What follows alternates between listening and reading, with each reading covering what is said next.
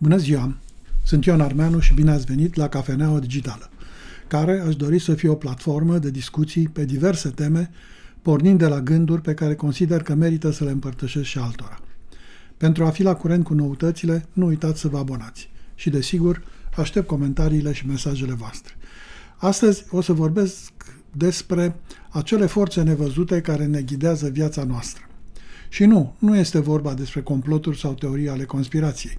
Este vorba de câteva legi matematice și statistice care fac ca viața noastră să fie influențată de ceea ce se numesc efectele de rețea. Poate pare o afirmație prea puternică, dar această postare este dedicată dezvăluirii acestor forțe nevăzute care ne influențează viața.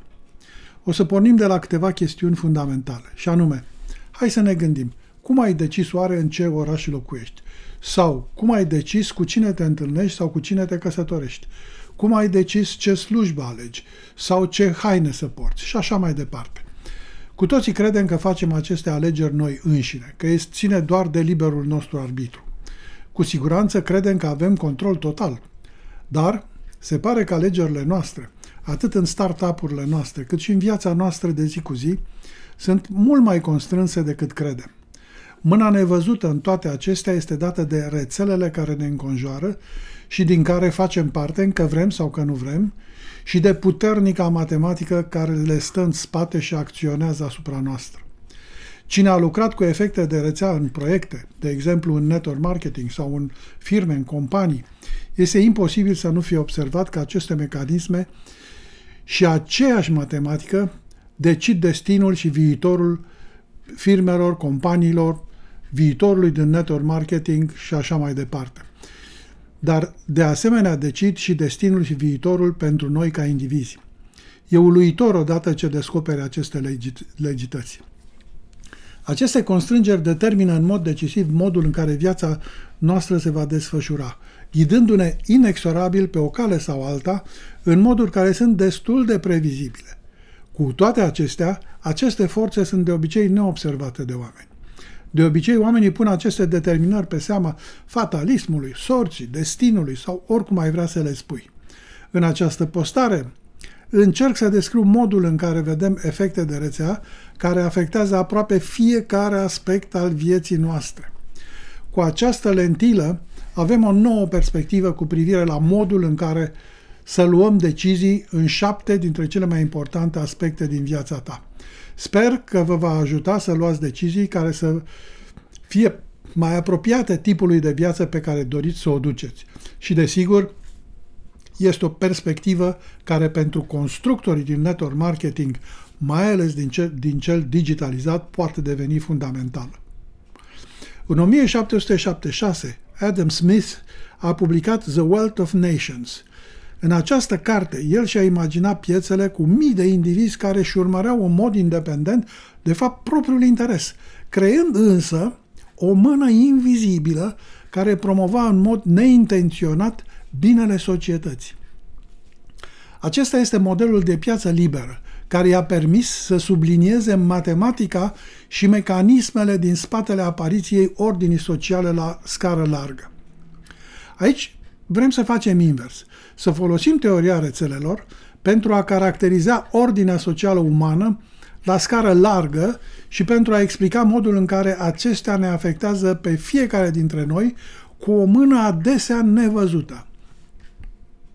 Pe scurt, rețelele de conexiuni umane din viața fiecăreia dintre noi creează forțe care ne ghidează pe căi care nu sunt întotdeauna subordonate pe deplin intențiilor intențiilor noastre, prin mecanismul interacțiunilor mici. Mai mult, această forță de rețea se multiplică în timp. Cu cât relațiile, grupurile și comunitățile persistă mai mult, cu atât aceste forțe, forțe devin mai puternice și îți modelează mai mult destinul. Sociologii consideră evoluția vieții noastre ca rezultanta combinației dintre propriile alegeri și preferințe și forța structurii rețelelor noastre sociale înconjurătoare. Aș merge chiar mai departe în convingerea că forțele de rețea sunt cele care influențează în mod majoritar modul în care se desfășoară viețile noastre. Și 90% din aceste forțe de rețea sunt cantonate în doar șapte aspecte sau evenimente centrale de viață. Având în vedere puterea forțelor de rețea asupra vieților noastre, acestea ar trebui să fie principalul considerent atunci când se iau decizii la aceste răscruci. Deși poate părea acum ca fiind o decizie completă și complexă, ele devin simplificate atunci când sunt văzute, în primul rând, prin obiectivul de a vă alătura și de a forma noi rețele și de a schimba topologia rețelei, geometria rețelei din viața dumneavoastră. Lumea, la prima vedere, pare haotică, dar nu e chiar așa, pentru că la baza acestei complexități aparente stă o matematică, de fapt, minunat de simplă. Urmați matematica rețelelor până la destinație pentru a înțelege influențele, dar și pentru a lua decizii cât mai bune pentru a realiza viziunea personală. Înțelegerea supremației rețelelor vă va oferi o superputere pentru a vedea ce alții nu văd și pentru a naviga mai eficient în deciziile mari ale vieții. Observați cu atenție matematica la lucru în viața voastră. Matematica stă la baza elementelor sferei sociale în moduri pe care nu le vedem întotdeauna, în moduri nebănuite și de cele mai multe ori neașteptate. Iată câteva exemple despre modul în care matematica induce comenzile sociale la scară atât mare cât și mică și pe care le experimentăm în fiecare zi, de fapt. De aceea, vom ajunge la modul în care forța de rețea ar trebui să ghideze luarea deciziilor în aspectele fundamentale ale vieții noastre. Să vorbim un pic acum despre legea lui, lui, lui Zipf, despre distribuția Pareto și acestea aplicate la noi, la viața noastră.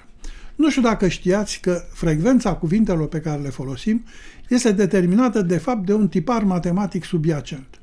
Ce e ciudat este că același model matematic pare să determine dimensiunile orașelor dintr-o țară, distribuția veniturilor dintr-o economie, distribuția veniturilor între, între companii, cât de mult trafic merge la diferite site-uri de pe internet, cât de des anumite nume de familie sunt folosite într-o societate, determină numărul de apeluri telefonice pe care oamenii le primesc, numărul de oameni care mor în războaie și multe altele. Acest model matematic este dat de o lege cunoscută sub numele de legea lui, lui Zipf.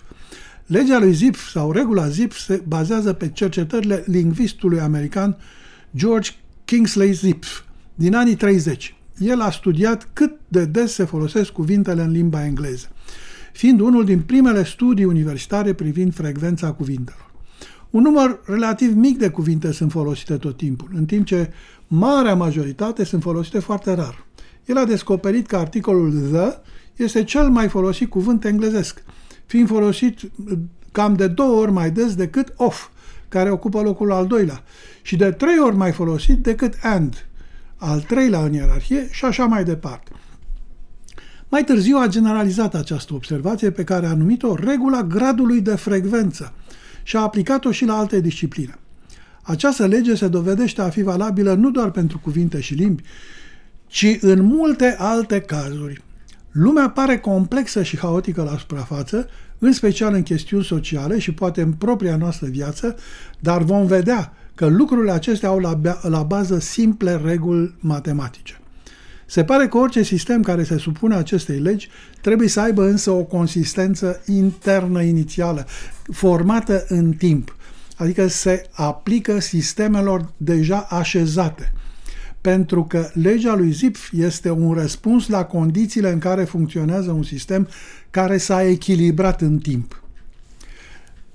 Pornind de la acest model de comparație, cei din lumea marketingului au încercat, au încercat-o pe comportamentul consumatorilor. Așa cum era de așteptat, cumpărătorii cheltuiesc de două ori mai mulți bani pe brandul preferat față de cel considerat al doilea și așa mai departe, după aceeași regulă. Nu e greu de înțeles de ce un oraș, care este în esență un ecosistem, chiar dacă este unul construit de om, ar trebui să urmeze legi naturale. Dar legea lui Zipf este ceva care pare să nu aibă legătură cu acestea, fiind preponderent socială. Legea este aplicabilă la mai multe sisteme sociale, inclusiv cele economice și lingvistice. De aceea, legea lui Zipf poate fi doar un aspect al unei legi fundamentale a dinamicii sociale, pe care azi poate nu o putem înțelege foarte bine, dar care se bazează pe modul în care comunicăm, formăm comunități sau facem comerț. În lingvistică, legea lui Zipf a jucat un rol important, aș putea spune chiar fundamental pentru înțelegerea unor aspecte, deoarece a fost prima regularitate matematică descoperită în studiul limbilor. Ceea ce era important nu era atât forma specifică de dependență.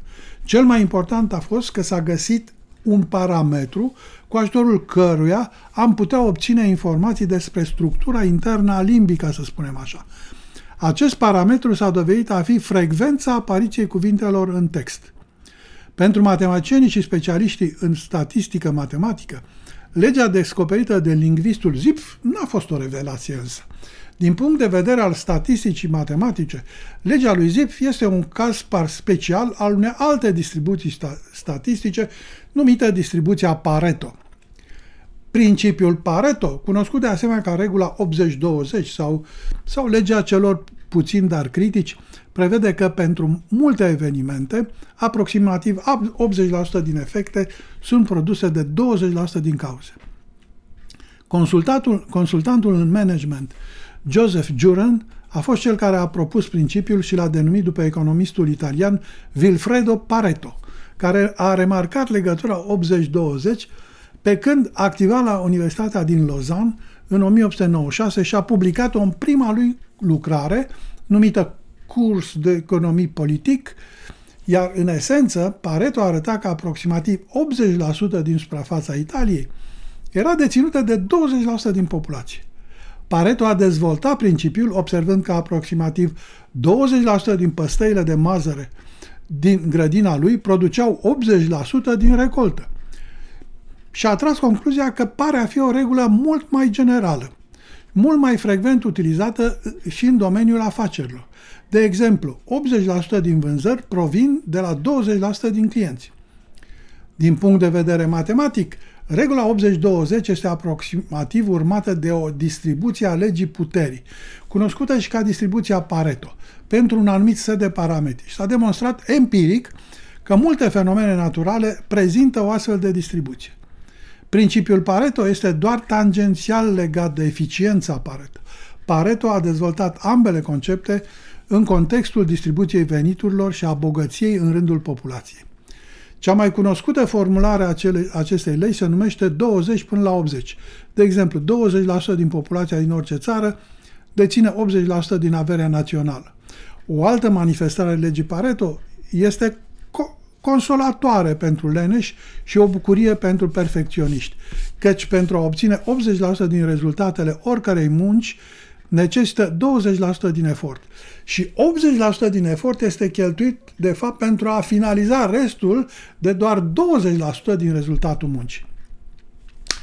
Explicația legii lui Zipf, din punct de vedere al teoriei transferului de informații, a fost dată însă de ingeniosul matematician Benoit Mandelbrot. Pe scurt, explicația lui Mandelbrot arată așa. Limba este un mijloc de comunicare și, în timpul funcționării sale, sunt valabile legi care sunt valabile pentru orice canal de comunicare. Pe de o parte, creșterea numărului de cuvinte în transmiterea informațiilor prelungește timpul comunicării. Pe de altă parte, reduce probabilitatea unei erori la transmiterea unui mesaj, ceea ce înseamnă că reduce timpul de comunicare din cauza faptului că nu e nevoie de retransmisie. Un compromis între aceste două cerințe conflictuale duce la faptul că Cuvintele mai scurte sunt cel mai des utilizate. Modelul matematic al procesului de comunicare produs de Mandelbrot a dus la o ecuație ușor modificată a legii lui Zipf. În acest caz, sensul fizic al parametrilor incluși în această ecuație a devenit clar. A existat chiar oportunitatea de a evalua cât de mare este vocabularul vorbitorului, adică cât de inteligent a fost. Mecanismul de bază pentru legea ZIP nu este încă complet explicat, dar ipoteza principală este că este o creștere bazată pe principiul celui mai mic efort. Chiar și Universul, dar și viața funcționează pe acest principiu. Pe scurt, sistemele care supraviețuiesc și funcționează în stare de echilibru își optimizează eficiența. Când o fac, lucrurile tind să arate ca distribuțiile ZIP. Legat de viața noastră, o implicație și mai ciudată a legii ZIPF este că forțele de rețea vor acționa automat asupra oricărei persoane sau oricărei companii sau oricărui proiect care nu respectă una sau mai multe dintre aceste distribuții. Și aducerea înapoi în limitele legii lui Zip se va întâmpla fără intervenția niciunei forțe conștiente sau intenționate. Desigur, în timp. Acest lucru pare poate un pic înfricoșător. Aceasta înseamnă că numărul de locuitori ai Bucureștiului creează constrângeri și influențează numărul de locuitori din Cluj, din Timișoara, din Iași, din Pitești și din toate orașele și satele din România într-un mod nevăzut, deoarece acestea sunt toate parte a rețelei de orașe românești. Dacă nu respectă aceste distribuții, înseamnă că această rețea, aceste sisteme, încă nu sunt consolidate și echilibrate. Același lucru este valabil și pentru rețelele din network marketing. Chiar dacă fiecare dintre noi luăm ceea ce par a fi decizii independente cu privire la locul în care trăim, se pare că facem parte din această rețea care influențează inconștient oamenii pentru a menține lucrurile pe linia distribuției ZIF. Și eu sunt unul dintre, dintre acei oameni care sunt împinși de uh, această lege și de matematica din spatele ei. Și tu, la fel. Asta implică, de asemenea, că venitul meu este cumva influențat de alte venituri care mă înconjoară. De altfel, se spune că venitul cuiva este media veniturilor a cinci dintre cei mai apropiați prieteni ai săi și că venitul meu trebuie să se încadreze în curba dată de legea lui Zif. Chiar și PIB-ul României este influențat de PIB-ul altor țări, în acest moment de cel din țările din UE, iar asta este bine. Dacă matematica stă la baza tuturor acestor lucruri, ce altceva în viața noastră este afectat de ordinea socială la nivel mare? Ei bine, atât corpul nostru, ca și orașele, se supun unor modele matematice previzibile. Eficiența sistemică conduce de asemenea la alte legi matematice care guvernează modul în care arată viața noastră. Un alt exemplu este legea de scalare 3 pe 4, care apare peste tot în lume, așa cum a subliniat Geoffrey West în, în cartea sa Scale din 2017. Celulele și sistemele energetice ale ființelor vii se, conf- se comportă conform unor modele previzibile. Un mamifer, de exemplu, de dublu mărime altuia, va consuma nu dublu, ci doar o dată și jumătate din energie. Acest lucru se datorează faptului că celulele și capilarele noastre au evoluat pentru a fi cel mai eficient sistem de transport al rețelei fractale pentru transportul energiei și nutrienților către, către un corp 3D. Aceleași legi matematice ne spun cam cât vom trăi sau de ce te oprești din a crește mai înalt. Această rețea fractală biologică, de tip Mandelbrot, este foarte asemănătoare cu rețeaua fractală a unui oraș care a evoluat pentru a furniza energie și transport pentru a menține orașul în viață. Numerele măsurate empiric pentru orașe dau scalarea 17 pe 20, ceea ce arată că pot fi realizate câștiguri de energie remarcabile pentru un oraș pe baza efectului de rețea și asta în aproape toate orașele.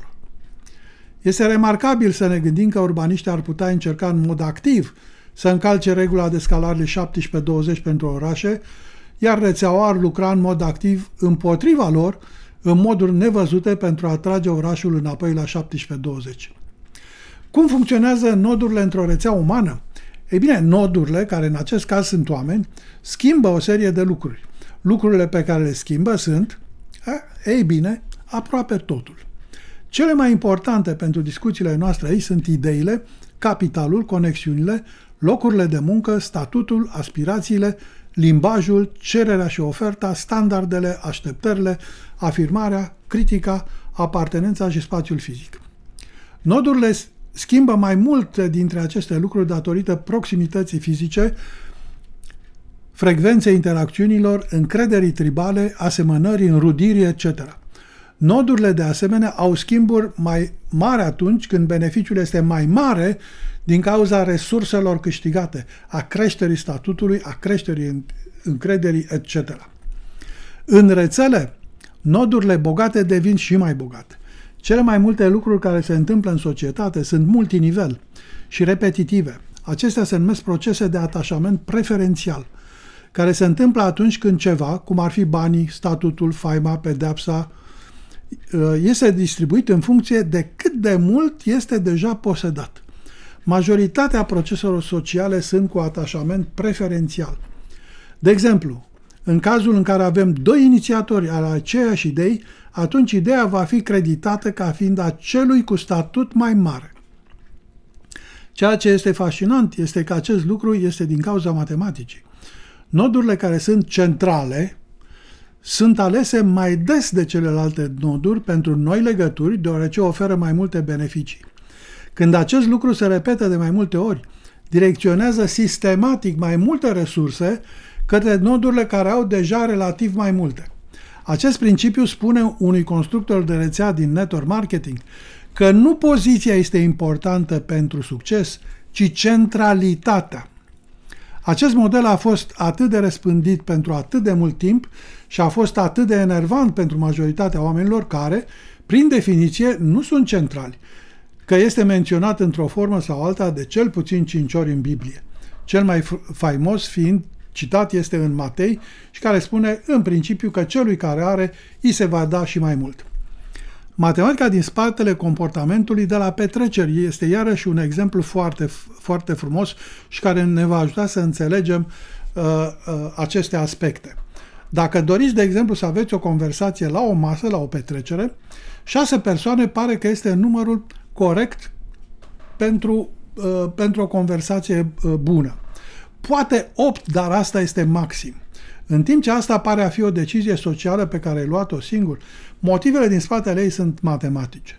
Acest număr este similar pentru noi toți, deoarece se bazează pe câte conversații, adică câte linkuri, câte legături posibile pot exista între persoanele în limbajul de rețele, nodurile dintr-un grup. Formula este, așa cum am văzut într-o postare anterioară, n înmulțit cu n-1 împărțit la 2, unde n este numărul de persoane.